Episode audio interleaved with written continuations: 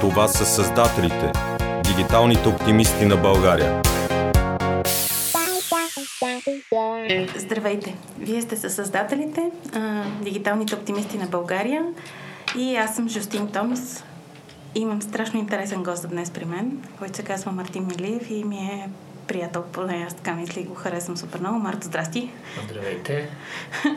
а, нямаме няма да разкъсваме ризи, но ще разказваме разни неща от, от, от задната страна на интернета, си реч от ресърч страната и как изглеждат брандовете и маркетинга, погледнати от, от, от към цифри, проучвания, пазар и то не само за България, за чужбина, защото ти си на някаква супер международна сцена, се вихриш. Е, така се случва. А, да, кратко представяне, понеже Жустин обича да води хора, които са свързани с диджитал. Всеки път ме изумява, когато ме вкара в такава среда. Аз не се занимавам с традиционния диджитал, което нали, се разбира правене на вебсайтове, search engine оптимизации, правене на апове и някакви такива неща. Social media кампании. Social media кампании, да. Контент планове за Facebook, Instagram, Twitter, такива неща. Аз не се занимавам с такива неща. Аз всъщност идвам от uh, knowledge generating индустрията, така да се каже. Занимавам се с проучвания. И просто така се случва, че това, с което работя като суровина е интернет пространство mm-hmm. и социалните медии. В момента съм ръководител на отдела за Social Media Intelligence в Publicis България, като основните ни клиенти са колегите ни от редица агенции на Publicis в Лондон, Париж, Берлин, Хамбург.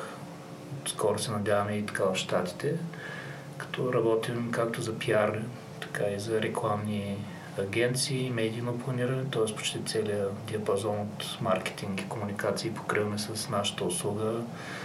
Поне сме много кадърни, ефтини и се справяме доста добре с работа, която вършим.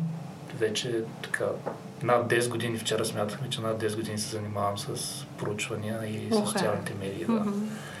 Еми, значи все пак си в диджитал, нали? Смисъл... Е, да, но не е това, което, но е това, нали, което повечето в България хора се налага като интернет да. гуру. Еми, ние затова в, тук в създателите сме си поставили за цел да покажем цялата палитра от хора.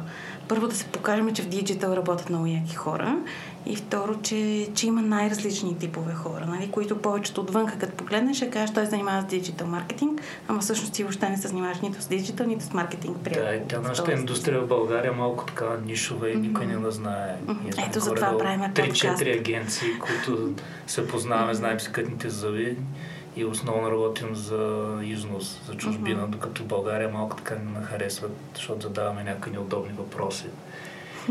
И да, отделно, че и малко услугите ни са скъпи за България. Сега последните няколко години има интерес към нали, изследвания на социалните медии, но все още има така България не обича да дава пари за изследвания, дали маркетинг традиционни uh-huh. или такъв тип изследвания, той се знае неговото. Uh-huh.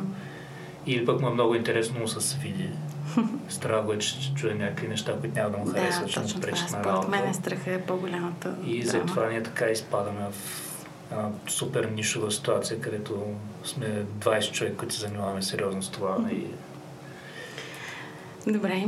А, за да започнем малко по-далече, мисля, ще първо ти да си разкажеш как въобще се отзва цялото това нещо, а, преди да стигнем до какво работиш точно, защото така звучи доста абстрактно за повечето хора. Първо, как започна твоя път въобще? Първо ли, как, какво учи, за да стигнеш до тези професии? Аз, какво кога почна с интернет въобще? Е, интернет, а, мисля, че бях 11 клас, когато нашите ми купиха модем и пуснаха интернет. И първи ми имейл беше, когато заминавах да следвам в Штатите, защото трябваше някакси да контактувам mm-hmm. с нашите. И тогава попаднах в една от най-старите форми на социалните медии, така наречената Мирца, което сигурно повечето слушателите няма да сетят какво е. А, оттам и каналите на форумите на DIRBG. Uh-huh. И с времето така... В началото не ползвах Twitter, бях много против Twitter, сега го ползвам, не съм много... Да, си активен. Да, активен съм, но нямам толкова последователи, т.е. няма да мина за инфлуенсър. Е, защото си... не си ти там точно. Ми... Си с никнейм. Да, това е едното отделно. Имам периоди, в които нищо не качвам mm-hmm. и така нататък. А, имах блог, който видях, че от една година не съм обновявал.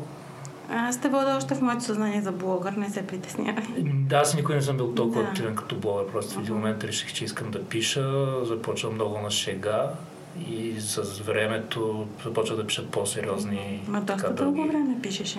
И хубави неща, аз те четях. Е, в началото не си ми чела нещата. Е, сигурно в началото не съм. А, и да, и в един момент се прехвърлих в Twitter. Twitter основно го използвам да следвам някакви хора, които не познавам и са ми интересни поради редица причини в България, чужбина и така нататък. Фейсбук ползвам, даже съм ползвам Фейсбук, когато беше само студентска социална мрежа. Тоест трябва да имаш имейл с .edu, иначе не можеш да се регистрираш. Което вече не знам колко е захваляне, че си толкова стар потребител на Фейсбук. Но да, Фейсбук го използвам основно за хора, които познавам лично и за комуникация. Толкова и там не качвам. Едно време може би бях по-активен, може последните 2-3 години така по-умекнах, но едно време много палех и сеех огън и шупел из интернет пространството. Сега съм малко по-кротен. Потвърждавам. А. Защо, го- защо го кротна? Защото вече доста по-активно изследваш или защото не, не мислят, че нямаш какво да кажеш, винаги имаш ти си човек с мнение. Ами, защото това до някъде е свързано с една така друга трансформация в живота ми. Започнах да чета доста повече книги, да се интересувам от теми като защо изправихме Тръмп, защо гласуват хората за атака и за някакви такива индивиди. Това се е вързано с редица економически, урбанистични теми, обществени, които ако сме много кресливи в личното пространство и в интернет пространството, няма да чуем другите. Другите често имат така доста основателни причини за държането си. И за да променим тяхното поведение, трябва някакси ние да променим и нашето. И ние, не само ние като българите, ми по принцип хората така малко фетиши, фетишизират упоритостта. В смисъл, ние много се кефим на Ганди, на Нелсън Мандела, нали, 50 години в затвора и накрая той побеждава. И така, нали, се налага този стереотип в обществото ни, че ти ако си държиш на твоите принципи, много се бориш, нали, накрая успяваш и Побеждаваш. става супер яко. Обаче историята ни говори за всички тия други лумпени, които нали, са вярвали в някакви глупости и са изпаднали от каруцата и никой не ги споменава. И ние сега от всеки от собствената си камбанария си мисли, че той е от правилната страна и че той ще победи в крайна сметка. Пък истината е, че никой не знае на къде отива, какво ще се случи. И така започнах да се интересувам какво се случва в социалните медии, тези нали, балоните, в които живеем, как се преплитат, как се пукат, как могат да се спукат. Защото нали, за много каузи се борим. И другото, което е доста смущаващо, нали, както се случи с Кевин Харт, някакъв твит от преди 10 години, хомофобски и всички, е, ти си нали, голям хомофоб. От друга страна искаме да променим обществото, което значи, че тези хора, които имат тези разбирания, възгледи сега, ние трябва да ги променим, т.е. те няма как да ги изтрим и да кажем, нали, окей, сега верно винаги ще има, ти си лицемер, наистина не го вярваш, политическа коректност, но от друга страна ние трябва да им променим мнението или нашето мнение се промени. Ако нямаме този буфер, в който тези хора наистина да могат в един момент да кажат, окей, преди 10 години съм бил един тотален тапак, съм говорил някакви неща, от които сега ме е срам. И ние нали, не ги убиваме с камери, защото са направили някаква грешка. Тогава нали, ние може като общество, не само българите, принцип да се развиваме да вървим в правилната посока. Така и си. така и нали, наблюдавам и в българския твитър едни престрелки стават жестоки, хора се блокират такива неща. Аз съм си направил лично правило, че аз хора не блокирам. А, оставям ги, нали, просто така да седят тях, какво ги вълнува, защо ги вълнува, за да имам аз, нали, евентуално аргументи. Сега, нали, рационални аргументи, ясно е, че не работят всичко. е, Нали, емоционалният фактор е много силен, но по-лесно ми е да говоря с тях, да ги разбирам и нали, ако тотално се изолираме, няма как да стане. А пък може и ние да не сме прави в крайна сметка. Кой знае? Да, да, може да се окаже, че ние не сме прави. Добре, супер интересно беше това, защото за повечето хора, особено сега, аз го забелявам като тенденция, хората се едно сега откриват Фейсбук и напоследък са нон-стоп там, мега активни. хипер-мега активни. Twitter или Facebook? За, за Фейсбук конкретно говоря, а пък в Твитър се маргинализираха, смисъл станаха супер крайните хора, останаха там да са Е. най-активни. Има един економист, Тайлър Коуен, Мгм. който се пише Коуен, всички ми се казват Коуен. И той е точно това обяснява, че е много лесно да се така, да с- изпадне в крайности в интернет пространството и да направим такива групи от индивиди, които мразят нещо заедно Мгм. с омразата и негативизма, много по-лесно сплотява хората и Мгм. малко като нали, в птичата ферма Мгм. малко кръв по задника на пилето и веднага го изяждат другите. И в такива случаи точно това се получава в интернет. Много е лесно да изпаднеш в двете крайности.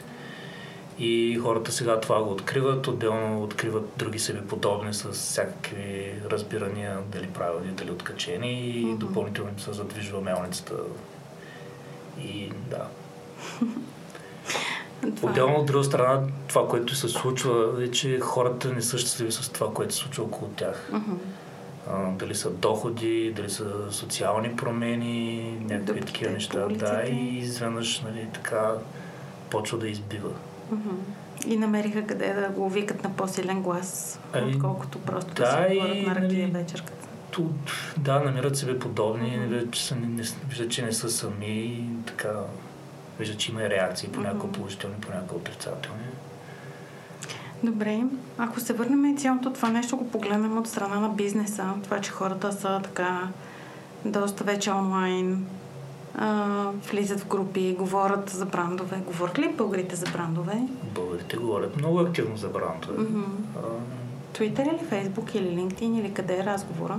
а, зависи от блогове, темата. щях да кажа. блогове, доколкото имаше още активни, те не са толкова много вече в България, но да, българина говори блогове. Нали? БГ мама си. БГ мама, автоформите са живи и здрави. Мгм. А, сега има някакво приливане, особено от аудиторията на БГ мама, така скача в някакви фейсбук групи, но пък Мгм. а, което се наблюдава вече и при автоформите, може би, но хората продължават да търсят информация. Те, социалните медии не са започнали с Фейсбук, не са започнали 2000 година. Да, форуми е имало горе-долу, още от самото, самата зора на интернет. И, и в България, сега казах, нали, DIRBG си беше там Мгм. преди това. И така че да, българина говори за брандове, к- коментира, не говори, не, интернет пространството не е пълно с хейтери, стърнокопи, Мгм. които само чакат бранда нещо да направи да го оплюят. Има и доста положителни коментари. Една от причините е, че хората за различни причини понякога, просто защото доходите ни позволяват, но така, когато открият добро съотношение цена-качество, са много готови да говорят за брандове Мгм. и така малко като защитна реакция, ако намериш нещо, искаш да го задариш на пазара, т.е. го препоръчваш на, другите. Мгм. А, отделно и стана по-лесно се контактува с брандовете, защото когато си недоволен, влизаш в Фейсбук, сипваш с кофата и нали, очакваш веднага реакция. А, брандовете в България малко им отне Да. време Понаучават ли се вече? Някои да, някои не. Мгм. А, но като цяло нали, вървим с световните тенденции в това Мгм. отношение. Но бързо се учим като потребители. Мгм. На хубавото бързо се случва. Добре. А, а това, което правиш за другите големи брандове, чуждите, международното слушане и ресърч през интернет, Ами, значи ресърч през интернет. не се случва точно. Понеже не обясних какво Добре, правя. хайде, а, хайде да го обясним сега, защото е сложно. Имаше ни много специални софтуери яки. Да, всъщност това, което правим е като Кембридж аналитика, но легално. а, работата ми обзет се състои това да изследвам какво говорят хората в социалните медии, като под социални медии разбираме блогове, форуми. Twitter, Instagram, YouTube, за дадени теми или за дадени брандове, като се опитваме да извлечем всякаква информация, която ни помага да изградим потребителски профили, какво ги вълнува тях, защо говорят, как възприемат даден бранд, откъде събират информации. На база на това нещо колегите вече градят креатив стратегии, контент стратегии, медийно планиране, всякакви такива неща. А, работим по много различни проекти и брандове, за много различни брандове. А, примерно за Фереро, за 40 пазара следим в реално време какво се случва с техните брандове. А, доста ни използват за pitch support, когато сме на конкурси, интересува и какво се случва с потенциални ни клиенти или с дадена тема. Нашата работа е да анализираме какво се случва в интернет пространството, mm-hmm. опитваме се да комбинираме различни източници на данни, сърч данни, всякакви други, които успеем да докопаме, традиционни маркетинг изследвания и това вече да го захраним към колегите, които са занимават вече с точно тези неща вече, когато на базата на нашите изследвания, които ние казваме, това са нещата, които вълнуват потребителя, mm-hmm. те търсят такава информация, оттам е взимат, на това се кефят вече креатив хората почват да създават такова съдържание, планират къде да се рекламира, как да се рекламира. И да, различни теми от Фереро до производителя на авокадо. Mm-hmm. Okay. До... За Лондон какво беше? М? За Лондон имаше нещо? А, Лондон беше...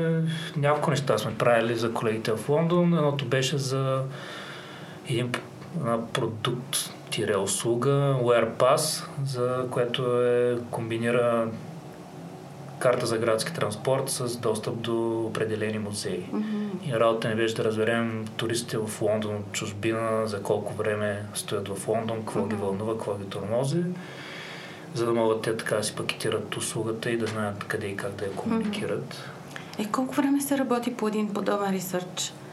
Ами да, бих искал да имам поне около месец за всеки проект, но нямам. Защото пък на мен ми прозвуча като 3 месеца поне. Не, работата ни обикновено е доста така бързо. Седмица-две. Uh-huh. Имаме и супер спешни неща, които отнемат няколко часа. Uh-huh. Но да, средно мисля, че около две, максимум три седмици за така доста по-задълбочено изследване на доста ровене, профилиране uh-huh. и така нататък. А да, занимаваме се с Influencer Identification. Okay. да, правили сме неща за Сваровски. Ама за България не? Не, за България не. Това е цяло uh-huh. за колегите. Ще стигнем до инфлуенсърите след малко. Да, но... А то ресърч как го прави? Има social listening тулове? Да, social listening тулове. Това са едни софтуерни компании, които правят софтуер, който събира от различни места съдържания. Twitter, примерно, официално си продава достъп до сървърите и съдържанието на такива mm-hmm. компании и е основно mm-hmm. перо в бюджета им. Тоест тези компании те се закачат към сървъра на Twitter и дърпат цялото съдържание, което съдържа дадена ключова mm-hmm. дума. По същия начин има специализирани фирми, които събират съдържание от форуми, блогове, mm-hmm. новини и всичко това влиза, грубо казано, в така наречените data lakes, както mm-hmm. сега се говори а, търпи някаква обработка вече mm-hmm. допълнителна на самите данни, ние анализировим в тях, допълнителни анализи си правим и това така ни улеснява доста работа, защото преди тези всичко се е правило на ръка. Mm-hmm. Което... което вече отнема много, много Да, хубавото е, че на българския пазар има доста прилични mm-hmm. услуги mm-hmm. от конкуренти наши, mm-hmm. които съм бил замесен в някакъв момент. Мога да говоря за брандове? Е, може. Разбира Добре, се, нали смисъл... сме интернет. Да, в смисъл Парсептик са едни mm-hmm. от първите, които създадаха mm-hmm. тур за България. Доста качествен каталог от източници, mm-hmm. които следят. Mm-hmm. А, колегите в Парсептика са супер знам как работят, въпреки че вече не работят там, но mm-hmm. да, за българския пазар тя ги препоръчвам. Mm-hmm. Опитват се да се промъкнат и други. Mm-hmm. Но това, което да, в момента виждаме, а, тези тулове, които използваме за чужбина, ние сме много малък пазар, не сме им интересни като каталог от източници, които са доста бедни. Тоест, освен social media, има и всякакви други сайтове, които се следят, контент сайтове, ами, блогове. Сега, примерно, системи като NetBase, Crimson Hexagon, mm-hmm. които са тези големите в момента са като стандарта в индустрията, те са фокусирани върху Штатите, Великобритания, mm-hmm. Германия и Франция и там имат почти пълно покритие на онлайн новинарски източници, всички форуми mm-hmm. и така нататък. И ние тук с нашия много малък пазар yeah. беше цяло събитие, когато качиха БГ Мама в един момент. Uh-huh. Но, примерно, им липсват още десетина други форума, да, да. блоговете им са доста бедни за България, uh-huh. които ги правим неизползваеми, отделно, uh-huh. че цената е доста висока, висока. за българския пазар. И а, това не е само български проблем. Знам колеги в Польша, които са били от САЧ и САЧ са били изправени при същата ситуация и сами си направили такъв тур. И общо взето по-малките пазари работят с собствени тулове Мгм. и големите просто така са си фокусирали. Полша не е малък пазар. Но може би е било в друга епоха. Ами, полски язик трябва да имаш някой на терен, по-лесно Да, да, да, намериш да, да, човек, да. който може да ти намери всички форми в Германия да ти ги качи на сървъра, отколкото нали, поляк и... Да, разбрах. От тук още по-малко. Да, е, не, аз сега като имам достъп до такива системи, постоянно пускам тикети да се качва българско съдържание, Мгм. но става бавно и въобще не Да. сме им приоритет. Добре, знам, че на българския пазар си правил някои неща. Знам за някои бири, Да, които са доста... ти любима тема и защото все пак тук ни слушат доста хора от нашия бранш, дето пият хубава бира или обичат. Дай да поговорим малко за бирите или? Да, Няма за нотела да говорим днес. Добре, днес ще говорим за бири. Не, просто като пример да ги даде. Ами, да, значи работил съм първо за известно време бях стратегически планьор на Публис рекламната агенция и тогава работих за Каменица. Като за Каменица работихме за Бургаско и Астика и в последствие имах честа и радостта да правя бранд и пиар стратегията на Хилс Брюери в Перощица. Мгм. И с двата клиента беше супер фан за различни причини. Мгм. много неща научих. А, много се кефа на това, което Хилс Брюери правят. Те знаят, че не съм много голям фен на немската бира, но правят добра немска бира. А, също така от маркетинг гледна точка да се справят чудесно. Мгм. И са една от готините така български бизнес истории, че така, ще го кажем прав текст, чист бизнес, добре планиран, Мгм. с спазват стандарти, бизнес етика и така нататък, качествен продукт, стараят се. И затова така им се кефа. Един от все още малкото производители на бира в България от тези малките, защото голяма част от крава бирата в България все още се прави в чужбина. А, това се променя сега в Бургас, отварят Metalhead Brewery. А, носят се слухове и за още няколко, но още взето повечето като Штърк, Айляк варят в чужбина, така нареченото Gypsy Brewing. И като цяло индустрията доста дръпна Мгм. бирената. И така, това, което да прави впечатление, че даже Euromonitor в техните доклади последните две години обръща внимание на този сегмент, което нали, беше Се нечувано. появил на картата вече. Да, никой не знае, нали, не може да се сложи точен процент на пазарен дял, но вече така ясно се забелязват и самите големи пиловари, Каменица, Загорка, така Мгм. също го усещат. А и нали, сега големите градове София, Пловдив, Варна, Бургас, градското население се е така по-образовано и почва Мгм. да търси чуждите бири, което е малко предизвикателство за българските пиловари, защото трябва да се конкурират с това, Да, което се внася от чужбина. Добре, а, аз знам, че ти се, все пак някакви диджитал неща си помагали като инструменти в подготовката по тази работа, по тези стратегии, неща, които си писал за тези брандове, бирани. Как, какво прави обикновено един човек като тебе, в, без да ползва скъпи тулове, за да се подготви да направи най-доброто решение, като решение да предложи за подобна Е, това... Туловете улесняват да, нещата. разбира, скъсяват пътя, да. Но По-важно е за туловете квести. всеки, който нали, се интересува какво се случва, доста лесно, само за българския пазар, може да се направи само такова проучване. Google, Мгм. форуми, Twitter и Instagram и Мгм. на база на ключови думи, като сяда, чете и го третира като качествено маркетинг изследване. То е, нали, за тези, които не са запознати, качествените изследвания в маркетинга са на база интервюта, Мгм. от които се вадят някакви хипотези, които вече после се тестват с въпросници, излиза СОВА 5, казват 20% от населението ще гласува за ГЕРБ на тези избори. А, така че супер ефтино е. От, може би отнема малко време, докато се претака цялото съдържание, но е, може да свърши страшно много работа.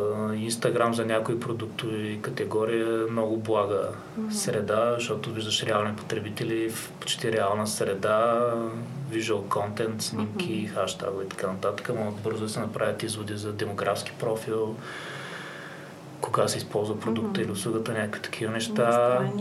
Twitter е друга така социална медия, която е супер бърза, може да е супер крайна, но пък и там нещата се случват в реално време. Mm-hmm. Особено влезеш в офисна банка, нещо не е окей, сипеш огъл и жупел, mm-hmm. някакви такива неща.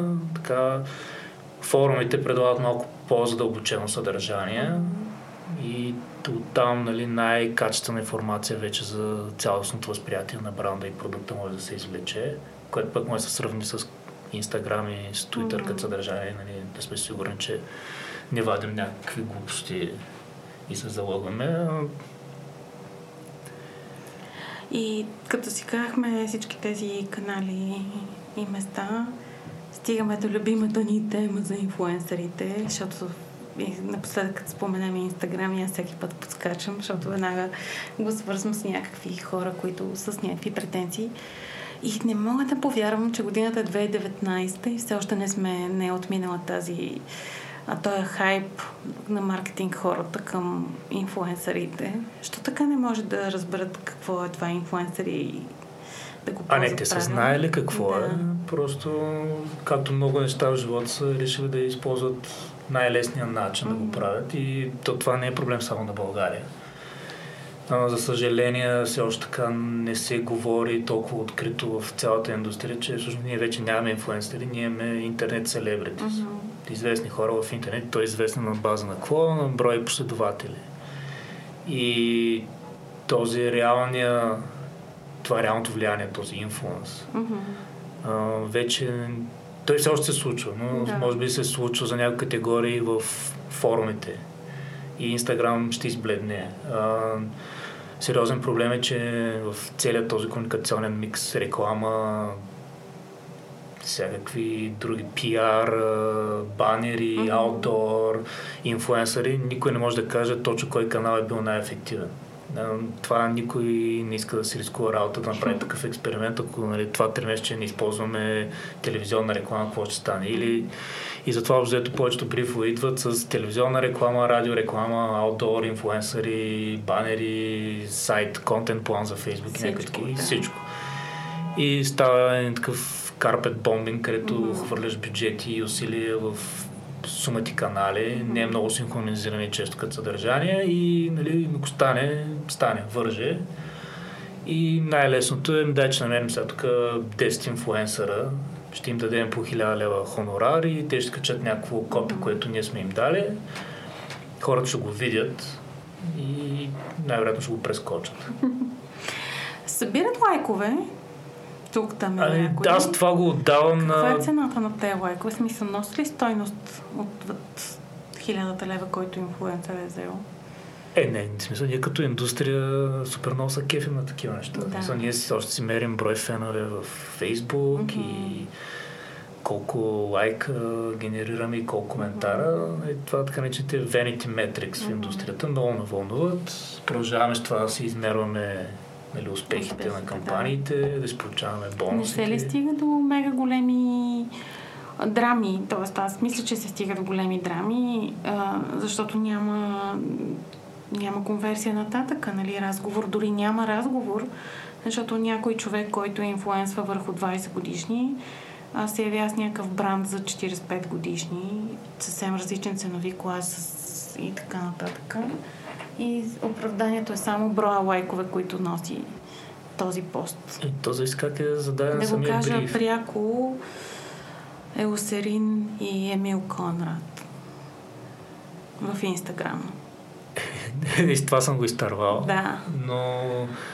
Нали, защото Кока-Кола и Мил Конрад, окей, нали, някакси. Да. Да, обаче Осерин Еми, и Емил Конрад. Сега има и друго, че нали, ти си Осерин от централата си казали Именно, искаме да. един инфлуенсър да. с 50 хиляди да, и е, ние е. сядаме 10 умни глави в офиса и казваме, те са трима такива, един е Гришо, другия Азис. Азис, примерно. И съответно ние нито имаме бюджет за тия хора, нито продукта ни е подходящ. И, и, и се стига... Конрад, с който да. решиме... И Емил Конрад решава, че ще приеме нашата оферта и ще го направи, mm-hmm. което а, това опира и до колко се познава местната среда и колко mm-hmm. местния екип може да се защити нали, подхода. което води до друго нещо, с което работя с колегите от пиар екипа тук в София, така наречените микроинфлуенсъри. Mm-hmm. Дали за тези хиляда лева не може да вземем 5 човека, които Именно, качват да, готино съдържание, оригинално. Да. И на тях да им дадем по 200 лева, примерно, и дългосрочно да изградим някакви отношения с бранда, с нас като агенция, отколкото да гоним някой с 5000 Мгм. последователя, което нали, за България е доста. И там нали, да се набутваме с бюджети и Да. да създаваме някакво такова Ми, изкривено копие. И балона надуваме още повече.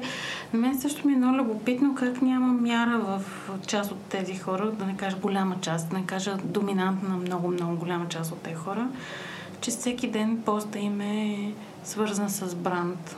Да, различни брандове са не един и същ, нали, после се редуват три поста, три бранда и после пак същите и така нататък. Аз до някъде ги разбирам. Защото всеки са кефи на внимание и да ти дават неща и че и да ти плащат да пишеш за Да. тях. В смисъл и на мен, на не моите се там ли 20 амортизира тази последователи. ауди- аудитория, не се ли амортизира? Ами, До кога ще им вярва? До кога тя ще им лайква тя нещата? отдавна вече ни им вярва, според да, мен. и аз Но мисля, че не им ние вярва. като индустрия продължаваме да го използваме този модел Мгм. и ние така да го кажа, засрахме цялата територия, защото Мгм. ние отидахме при инфлуенсърите и им казахме, ви тук бюджет и действайте. Мгм. А, така че да, ние сме виновни.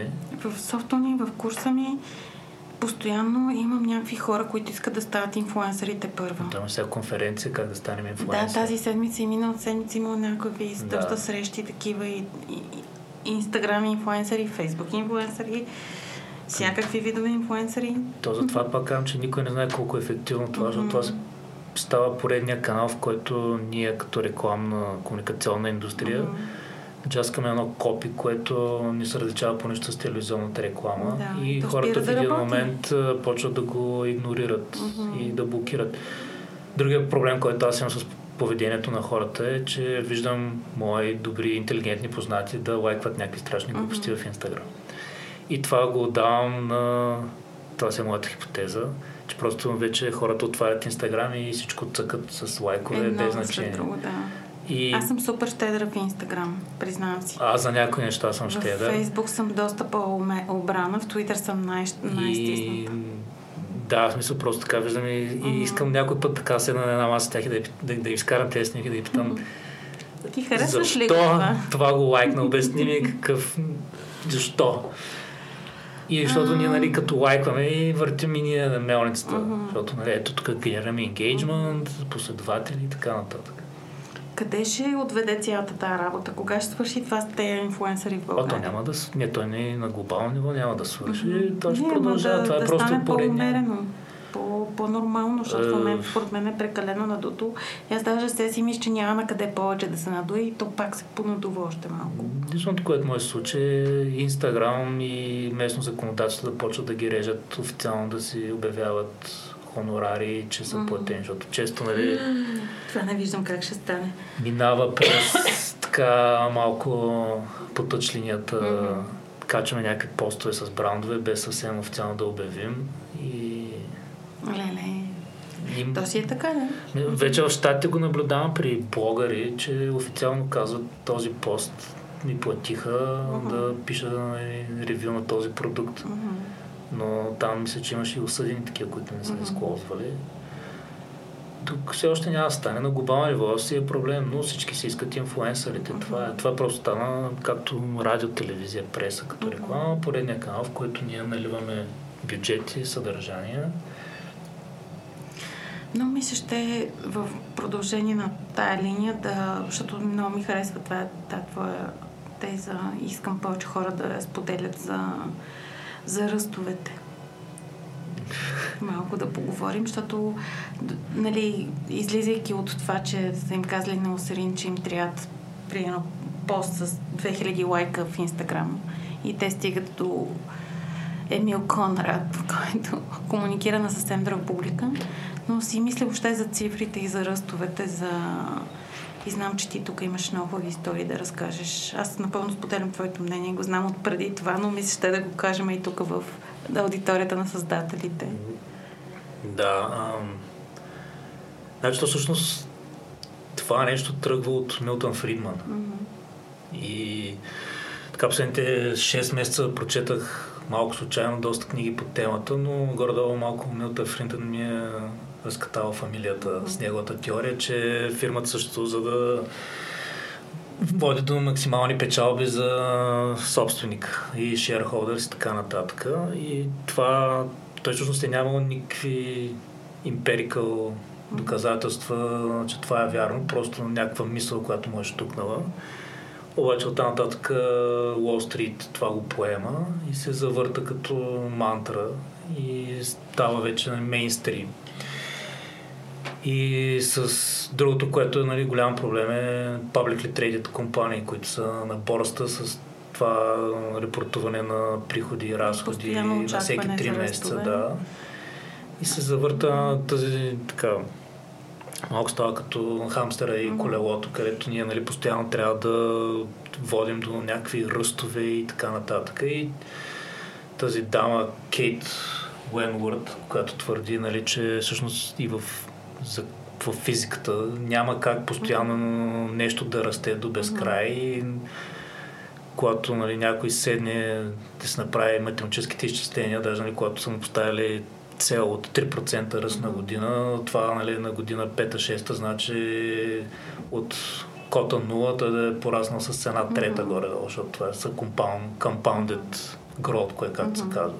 Тоест, нали, първата година растем, ставаме 103%, но следващата година ние не растем 100%, ми ние трябва да порастем с 3%, но просто 103%. Mm-hmm. И това става нали, някакво безумие, почваме да правим някакви глупости, как нали, да го докараме този ръст, съответно и нашите конкуренти mm-hmm. работят със същия модел. И от това вали до някакви страшни изкривявания, нали, mm-hmm. от маркетинг гледна точка. Почваме да правим иновации в продуктите, които са безумни. Радлер с грейпфрут, mm-hmm. примерно. Или ще кажа, паста за безвкусна текила. Ами... Но да, и някакви такива неща. И идват нали, задания при нас като комуникационна агенция. Искаме да вдигнем потреблението, частотата на потребление на даден продукт. И, примерно, ако се говорим за алкохол, имаме ром, примерно, и колко може да дигнеш частотата на потребление. Не, нали, не може човек да стане Алкохолик. сутрин и нали, да си измия зъбите с а, ром и четка за зъби, паста за зъби, само и само, защото нали, ние сме успяли да го убедим това нещо да го прави. И да дигнем ръста 20%. Да, съответно ние ако го направим, конкурентите също ще реагират и става някаква тотална вакханалия такава, която се правят безумни mm-hmm. комуникационни стратегии, бизнес стратегии. А, това води до много стрес сред служителите и дългосрочно не е sustainable, не е устойчиво. А, и вече така доста сериозен разговор се наблюдава въобще този модел на капитализма дали и как ще се промени. Mm-hmm. А, все още няма отговори. Да. Това е една от темите, които тази година така по-сериозно ще изследвам, но общо взето да, вървим на така, като че този нали, нон-стоп напън за ръст има страшни последствия и то негативни. А, всъщност аз го задавах съвсем умишлено въпроса в контекста на това, че вероятно доста хора, които са от нашата индустрия, ни слушат и в нашата индустрия цялото диджитал, всичко, което от всичките малки сегменти, те самите имат м- таргети за ръст не в продажби, конкретно за България, но пък в ръст в служители. Нали, аз познавам компании, които са сега 800 души, имат за цел тази година да привлекат още 400 души. Това е IT индустрия, те хора пак от някъде трябва да се вземат и те не са дори няма метачи, чистачи, пък камо ли да какво да говорим за IT специалисти. И горе-долу същото, нали, един страшен зор да се, да се расте, при положение, че пазара просто нямаш откъде да ги вземеш тези хора. Е, от друга страна е хубаво, че има бизнес, който... Нали... Разбира се, това е страхотно, да. Но... но... Но, е някакво страшно напрежение върху хората, които отговарят да наберат те 400 души. И е напрежение върху другите 800, Точно които така, трябва да вършат да. работа за 1200 в момента, защото имат бизнес. И но да, пазара на труда в момента е да, тотално значи изкризил. Трябва да си слагаме реалистични таргети, искам да кажа. Еми, реалистични и таргети за... и това повече се комуникира, че нали, предприемачеството не е само да си Елон Мъск и mm-hmm. Марк Зукърбърг, ами че можеш да имаш доста успешен бизнес и да си от 9 до 5 на работа, mm-hmm. да си гледаш кучето децата в парка след това, да пътуваш и Аз познавам такива хора, много им се възхищавам, които са ми казали, че нали, не са взели кредити за да си разраснат бизнеса, защото искат да имат свободно време mm-hmm. и да правят това, което ги вълнува. И това ще го виждаме все по-често, mm-hmm. може би. Това. Ако продължаваме да се кефим на Елон Мъск и на Зукърбърг, може би не. Еми да, а пък ние тук сме си поставили за цел в създателите да промотираме, че е готино да се работи в нашата среда, защото може да се работи доста често от всякъде и човек да намира доста по-лесно баланса между лично време, кучета, деца и работа. Не съм скептичен. Скептичен съм, да. да, работа от всякъде с интернет, да, но когато имаш поставени цели и така mm-hmm. нататък, вече дали ще работиш някакъв не 12 часа или в офиса 12 часа, mm-hmm. това си. Е, добре, няма да поставяме толкова високи цели. Ще поставяме по-реалистични. За кое не си говорихме, че сме към края на нашия разговор? Кое остана да изговорим като важна тема? Какво се случва напоследък? Нещо, което изпускаме? Какво изпускаме? Три книги, които да препоръчаш нещо. Знам, че аз мислих за три книги, ти ме помоли да. и си минах през И да издам тук една тайна, че ти ми казваш доста интересни книги, които аз чета част от тях, когато успявам. Често аз не успях да, да избера три книги. Не успя да избереш три? Да. Една, две, нещо. Ами, предпочитам да ни казвам, Добре, да разкажа okay. това, какво чета в момента, по принцип. Добре, супер. А, така,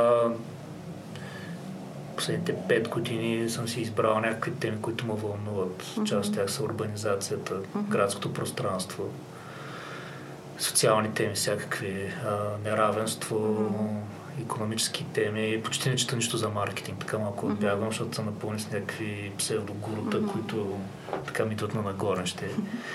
И опитвам се да избирам такива книги, които не винаги знам достатъчно за темата и много често напоследък се казва, че тотално ми променят мнението за някакви теми. Mm-hmm. И някакви неща, които съм си мислил, съм бил супер убеден в тяхната правота преди 5 години. Mm-hmm. Сега 5 години по-късно чета някакви книги и си казвам, не съм бил прав. и така че моята препоръка е по същия начин да подбираме книгите. Аз това, което правя, седя икона всеки петък. Mm-hmm. Секциите им за култура имат, препоръчват книги. В края на годината Нью Йорк Таймс, Washington Post, Financial Times, Economist варят годишните си класации. Mm-hmm. Отличен източник, къде се информират хората какво да четат. Mm-hmm. А, хубавото е, че част от книгите, които ме вълнуват и смятам, че са много добри, вече почнаха да се появяват почти по същото време в България. Да, но не всичко. Малко да. И така горе следя някакви автори, вече съм си набрал като си ги следя постоянно, седи ги в Твитър, с някой успявам mm-hmm. да си говоря в Твитър да, по някакви това е теми. страхотно. Всеки път, като разказвам на хората с какви яки хора си пиша автори mm-hmm. и всякакви инфуенсери от цял свят и никой не вярва, че ми отговарят. Ми, мен това ми е един от критериите, кога yeah. да последвам някой в Твитър, дали mm-hmm. той има някакъв интеракшн с mm-hmm. последователите си или е просто някакъв такъв, mm-hmm. който трупа фолуърс и нищо не прави. Но да, и за много теми, както казах, където съм бил много убеден, съм за българското общество, така съм сравнително сколебан сега във вижданията си. Оха, няма да кажа за кое. Ами, примерно, което дълго време съм си мислил е, че България нали, притежанието на собствен дом е 90% плюс от населението на собствен дом което в страни като щатите, където е нали, около 50%, хората по-лесно мигрират месеца от mm-hmm. един квартал в друг и така стават тези анклави. Mm-hmm. И така речен Джери Мандарин, където имаш една община само демократи, една община само републиканци. Дълго време съм смисъл, че това в България няма как да стане, защото всеки си има от някъде един апартамент. И чисто на ниво градско самоуправление ние не можем да си изберем кмет на, примерно, нашата община. Mm-hmm. От друга страна обаче, се оказва, че ние сме в доста по-добра ситуация, отколкото щатите, защото сме толкова шарени mm-hmm. демографски, mm-hmm. като разбирания в, ако се погледнем даже в нашия блок. И това, че ние нали, постоянно трябва да сме с някакви хора, които нали, може би не харесваме, имаме съвсем различни политически виждания, дългосрочно води до едно по-добре балансирано общество, което по-лесно се разбира. Защото станат ли нали, тази балканизация, mm-hmm И аз дълго време бях убеден, че нали, в България, понеже го няма това, където нали, аз само се взема, ние нямаме, примерно, от Open Gay Lesbian квартал в София, нали, няма такива анклави, където нали, артачист квартал, чувстват, да. които са нали, еднакви с себе подобни. Ние сме mm-hmm. пръснати из цяла София. Един е овча купил, един е в центъра и нали, горе-долу, може би се събираме по някакви паркове mm-hmm. и заведения, но през другото време всеки се качва да. на кола, метро и изчезва на някъде, което, пак казвам, дългосрочен план е по-добре за нас. Ние сме доста по-добра ситуация. Защото не сме в бъбъл. Да, друго, което знам, че на тебе е много болна тема е за старите сгради в градовете. Mm-hmm. И сега, нали, чудесно е, че има някакви стари сгради, ужасно е, че те не се поддържат. Обаче, от друга страна, това, което четах при няколко години е, окей, имаме една стара къща. Да имаш къща и да я поддържаш mm. е много скъпо. Отделно тя не е топлинно... Да, енергийно. енергийно. И ако се построи един малък блок, mm. може да повече хора живеят него mm. и са доста по... Изгодно за обществото. И за природата. Mm-hmm. Така че къде границата. границата. Знам, знам. Аз всеки път, когато страдам си от носталгия, знам, че от носталгия основно го страдам, е, си казвам, е тук об... паветата да, на Борис. Но, обаче, другата начин. гледна точка е, че mm-hmm. ниското строителство, тези нали, малки къщи mm-hmm. с паркове, така, нали, Eyes on the Street, нали, ниско mm-hmm. строителство води до по-малко престъпност, по-спокойни mm-hmm. квартали. Mm-hmm. И Общо нали, в двете крайности сега mm-hmm. чудесно е да имаме стари къщи, обаче ако може да дигнем един малък блок, оттам е, обаче какво следва. И, да. не, и това са неща, които научих от книгите. Mm-hmm. Защото и аз вярвах, че нали, стари къщи да не ги бутаме, обаче сега в един да, момент, да, да. окей, има ли Знам, смисъл? Абсолютно всеки път си го дава сметка. И да. нали, целият проблем с gentrification, mm-hmm. аз дълго време живеех до за универсиада, където има Дънкин Донат. И се преместих в Западен парк, където няма нищо. И аз бях един от най-младите в квартала и когато си купих кена с Гинес от магазина, три месеца не презареждаха, защото просто няма търсене. И беше така лек шок, защото там няма gentrification никакъв. И обаче, ако има пък какво правим с нали, възрастни хора, младсенства, нали, тук изгонихме ги от женския пазар, ще продължаваме да ги бутаме, защото натам се развива града и някакви такива не толкова лесни теми, като... Mm-hmm. Повече хора да четат по тези теми. Да, ако някой се интересува да ме издири в Twitter. Twitter. Кажи как да те издири. Зонкер Трима. А, така, издадохме го. Да. Добре, но ти благодаря за този разговор. Май добре се получи. Четете хора книги, слушайте подкасти, прогресивни подкасти. То всички май подкаст са прогресивни. Ами, що ми Добре. Инфоворс. И мерси, Марто, беше много, много хубав разговор. Се получи и благодаря. Пак ще поканя някой път. Надявам се. Добре. Благодаря. Чао от нас. Чао и от мен. За сега, до следващия път, когато пак ще сме с интересни гости в подкаста на създателите. Чао, чао. Вие слушате Радио Вокс.